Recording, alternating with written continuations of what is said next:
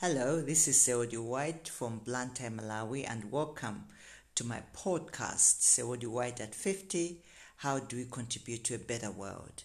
It's a nice and rainy day here in Malawi. I always see mangoes outside my office, so uh, it's because it's the, it's the mango season. It's been a minute since I did this recording. Uh, my last recording was actually exactly on my birthday when I turned um, 50 on 19th November um, 2020. So it's been a minute indeed. I've been thinking a lot about how best to continue with this podcast, and thank you so much for your feedback and uh, for listening. And I encourage you to continue listening. And uh, should you have any thoughts about uh, what I say or the interviews that I do, please feel free to send me a voice message uh, to give me feedback uh, on uh, my thoughts as well as what you think I should um, uh, also be discussing going forward because I want this to be as inclusive as possible. Yeah, so um, for those of you who don't know uh, what my podcast is all about, my podcast is. Um, is is a two-way process. There there are times, there are episodes when I engage on some of my thoughts uh, around things. There are other episodes when I interview people uh, based on what they are doing that I think it's so interesting, particularly when they are making a contribution, uh, you know, uh, to the business of change. Change in the way that they're doing things differently. For example, last time I interviewed a young lady who is a university degree holder, um, uh, but she chose to do to become a, a, an entrepreneur rather than um, somebody who works, rather than being employed.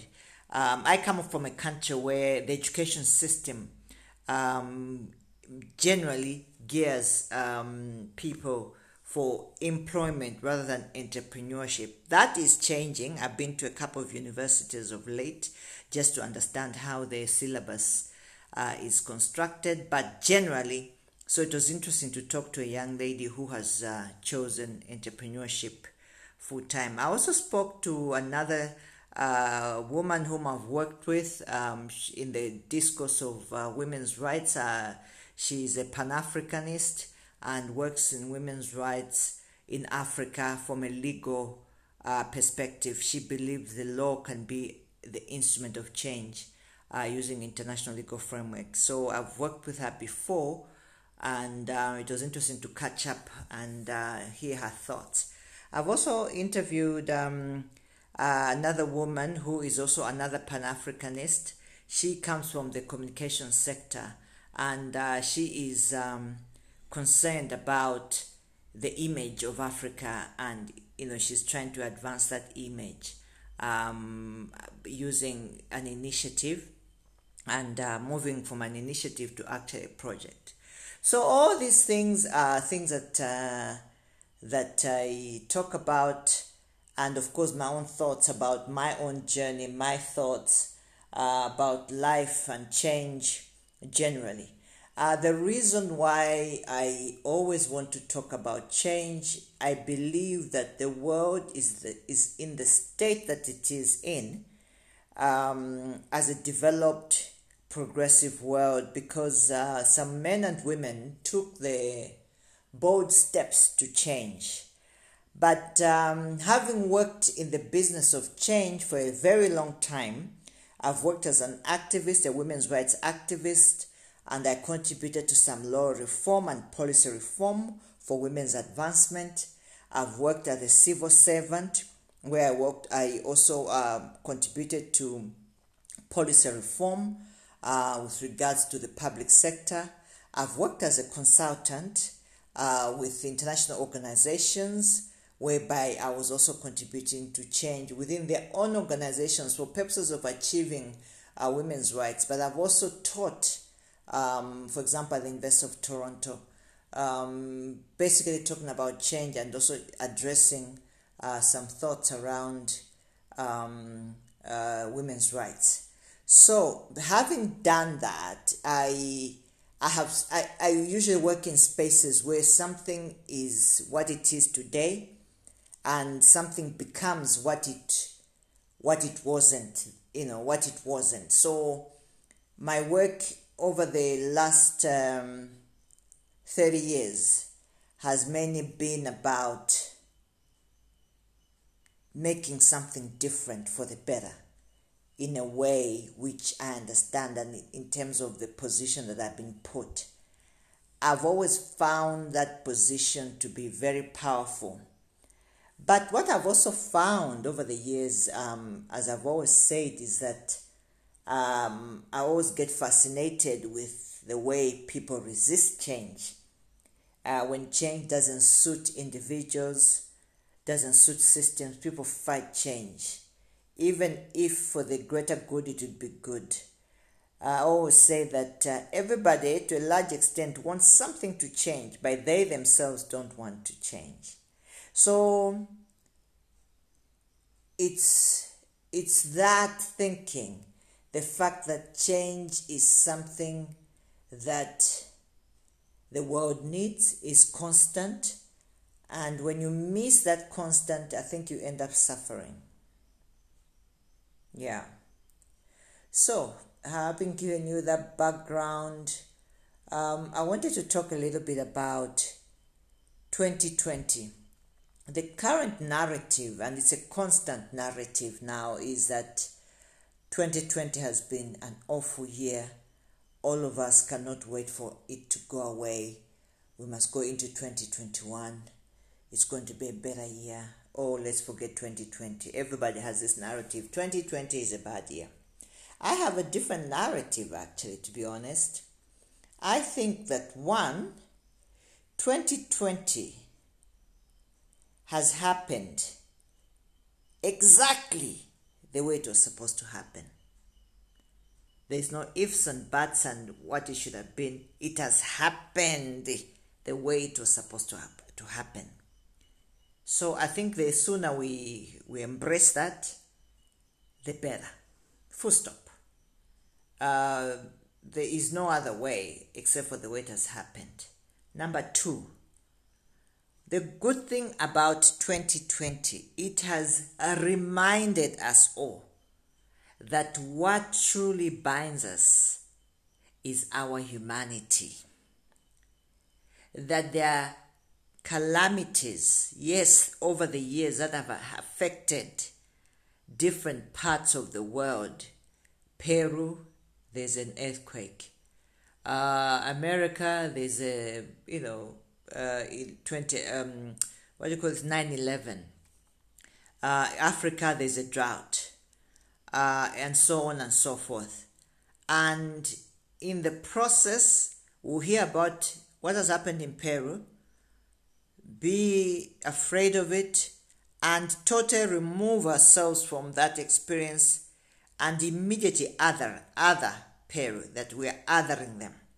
You are othering America. This happened in America. It has nothing to do with us shame. This happened in Malawi. It has nothing to do with, with us shame. So it, there's been a lot of othering. Those it's the them versus us and then uh, coronavirus comes and starts in China in 2019. We get to know about this in around February, January, February 2020. And we know it's a virus. And we know the global the global community has shrunk. We are traveling more, we're engaging more and we all knew it's coming. Now, change is difficult. The initial reaction was the same othering. It's a Chinese problem. In fact, here in Malawi, whenever people saw Chinese people, they would call them corona and they would treat them badly. And this happened across. At the end of the day, the virus left China and entered the whole world as we know it. But before it even happened like that, Africa was the last continent to be affected. And unfortunately, those who were first diagnosed, diagnosed were uh, people of uh, Caucasian origin. It wasn't the Africans themselves, it wasn't us, black Africans. In South Africa, it was South Africans, but white South Africans. In Nigeria, it was Caucasians, I think, coming to visit or something. Guess what people now said? Another othering started emerging. You see, this virus doesn't affect black people. It's only now for Chinese, Indian, uh, white people, and not black people. And the othering continued, and here in Malawi, people started feeling safe, it can't affect us. Then it now started affecting us. That's when we all realize what really binds all of us is our humanity. Color is not an issue, country is not an issue. The point is where it started in Wuhan or in China is of no consequence. That the othering of others should stop. For me, that's what this has taught me that we should be a lot more empathetic to each other.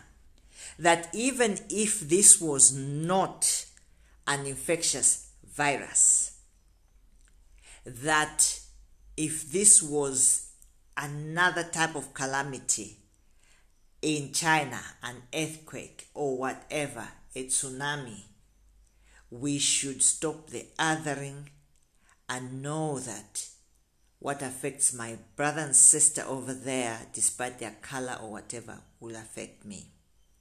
For me, that's been the biggest lesson of 2020 our collective humanity. Now, all of us are battling it out. All of us, even here in Africa. Our friends here now in South Africa, they are facing the second wave we heard about the second wave in the global north, and with I think there was a bit of othering. And I knew it's coming. So now it's, it's in South Africa. They've started the lockdown. They've locked down the beaches of, um, I think, uh, Western Cape. And um, it's coming here in Malawi. Uh, now, of course, we're becoming bolder. We're not wearing masks as we used to, and uh, a bit relaxed. But already, the human the human nature is is not us.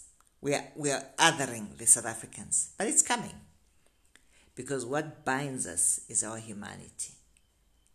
So that's been the biggest lesson that we should stop othering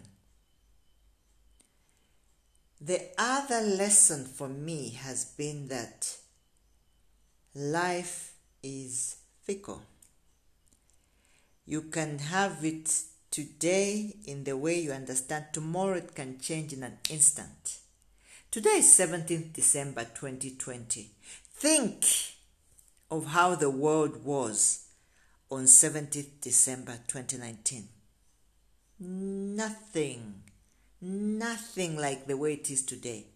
The way we are thinking, traveling, or not traveling. I haven't been on a plane for the first time since I was 17. I haven't been on a plane um, uh, for a year.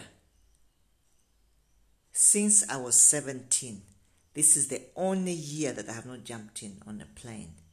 I'm sure this is a story of so many people and think about now what last year was like.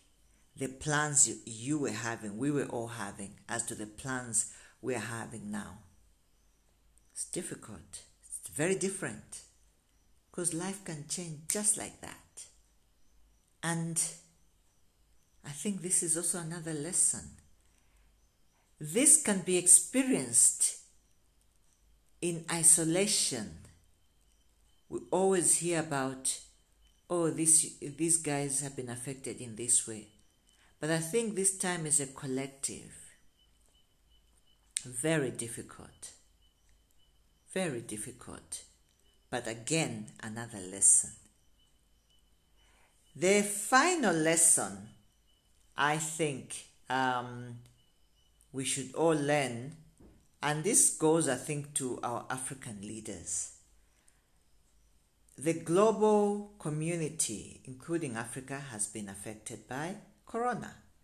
But as you know, uh, Corona hasn't chosen who to affect. It's even attacked, um, dealt with uh, leaders in the global community, uh, in the powerful nations. Uh, they moved very fast and they found the vaccine. Yet here in Africa, we have lived uh, 40 years or so, plus, 40 years plus, with HIV. And the last time I had a conversation with the National AIDS Commission here, is that um, the statistics are that in Malawi, annually we lose 26,000 people to HIV AIDS related uh, symptoms. Oh, yeah. And this is a country which is ably dealing with um, the virus, uh, particularly in terms of treatment. Uh, we still have new infections, yes, uh, but treatment is actually it's it's a it's a good example of how to deal with treat with um, with HIV and ma- mothers don't no longer transmit uh, the virus to to their babies. In Malawi, it's out. But we still have about 26,000 people annually dying, and this has been going on and it is normalized. The biggest lessons for our leaders is to say you should never normalize a virus, should never normalize death in such a um, um, an inevitable fashion, and that Africans should work together with universities, African leaders with African universities, and now also accelerate vaccine for HIV. I think uh, the fact that we've lived with uh, HIV for 40 years is unforgivable. It is unforgivable. It is unforgivable. And the lesson that we are learning from um, how the West has handled uh, Corona is that one life, losing one life is enough.